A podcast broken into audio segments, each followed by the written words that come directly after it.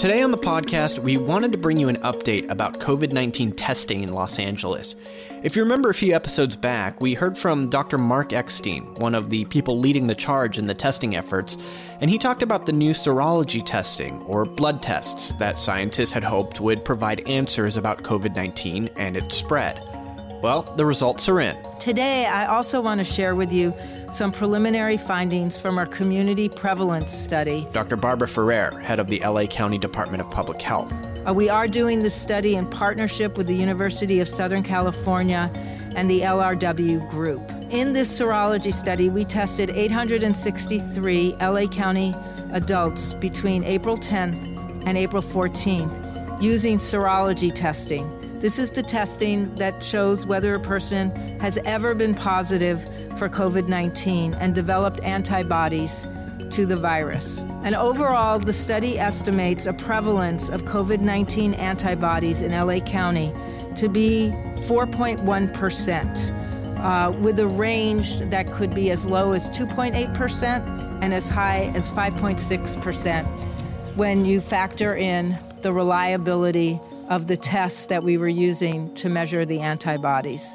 So it turns out hundreds of thousands of people in LA County may have already had the novel coronavirus. It translates to an estimated 221,000 to 442,000 adults in the county who may have already been infected with COVID 19 at some point before April 9th.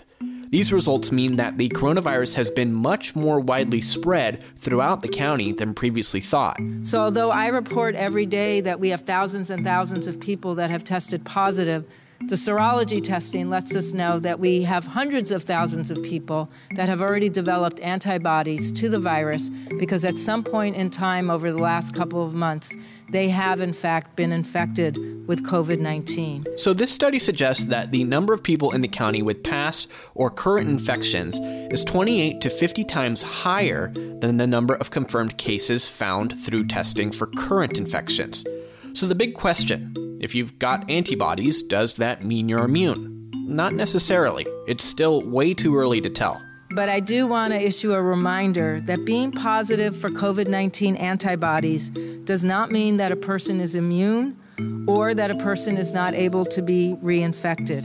More research is really needed to understand what protection people have who may have already been infected with COVID 19. We need to assume that at any point in time we could be infected and that all of the other people we come in contact with could also be infected. And this study represents just the first in the country amidst this pandemic. But what researchers are hoping is that the results will help create models for how the pandemic will play out in the future and inform decisions about when to relax social distancing rules.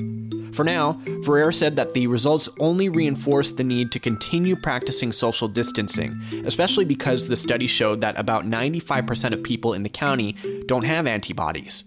But some silver lining.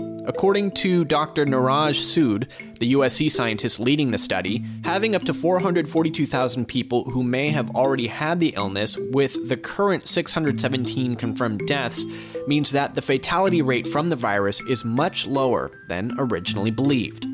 Serology testing will continue throughout six undisclosed sites throughout LA County for the next three to four months to continue to paint a clearer picture.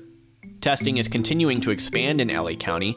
Christina Pascucci recently got a chance to catch up with Dr. Eckstein about what's next in terms of testing his thoughts on the serology tests, and a new telemedicine program. Here's Christina. Thank you so much for being with us. I know at this point in the city of LA, anyone who has symptoms can get tested, but what's next for you guys? Right now, we're focusing on the most vulnerable Angelenos. Those are the homeless and also those residents and workers at nursing nursing homes and skilled nursing facilities. You're also launching the homelessness testing uh, off Skid Row and locally. So, how does that work?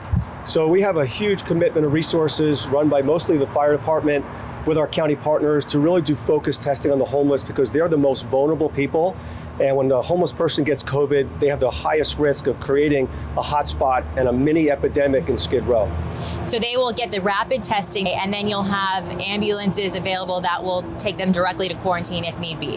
They're going to be getting tested with the same kits we've been using citywide. Results come back in less than a day And patients who are symptomatic will be treated as presumptive positive for COVID 19. And we'll be encouraging these individuals to take advantage of Tier 2 housing, which is transport to designated hotels. Okay, let's talk about the serology antibody test. Is that the golden ticket to try to start getting back to normal? Well, we hope so. It's most of the most of the serology kits are really not ready for prime time. There's concerns of, of how accurate they are.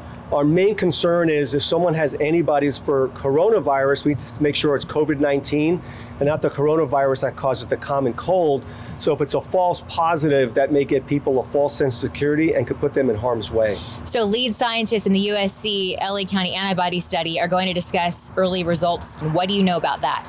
Well, I think it's an ambitious goal. I think serology testing is very, very important, but I think the jury's still out on how accurate and reliable these tests are right now. Okay, and last thing we want to leave people with let's look at the new telemedicine program that LAFD is launching. Take a look. We're connecting via telemedicine to see if we can, you know, uh, figure out what we can do for you uh, okay. at home. All right, so uh, so you're saying you're uh, feeling sick and been having the fever for about a week. So, Dr. Eckstein, just to, to wrap, leave us with um, what this telemedicine program does. So, telemedicine program under the leadership of Fire Chief Terrazas and Mayor Garcetti, basically when patients call 911 and they have symptoms suggestive of COVID-19, we want to minimize exposure of first responders and minimize and, and really eliminate unnecessary ambulance transport to emergency department. They're connected via real-time tel- video mm-hmm. to experienced physicians and advanced practitioners to determine which of those patients could be safely treated at home. With no dispatching of an ambulance, we send them aftercare instructions, and we keep the system afloat in anticipation of the surge. A lot of information to cover. Thank you so much. After the interview, Dr. Eckstein also shared his thoughts about when he thinks things in Los Angeles may start to return to normal. Everyone's real anxious to get back to work, get back to school, get some semblance of our lives back. Um, it's a very difficult decision for the mayor and the governor and the president, trying to balance public safety with the economy. I'm, I'm an optimistic person. I think hopefully by June 1st, we'll be back to a new normal.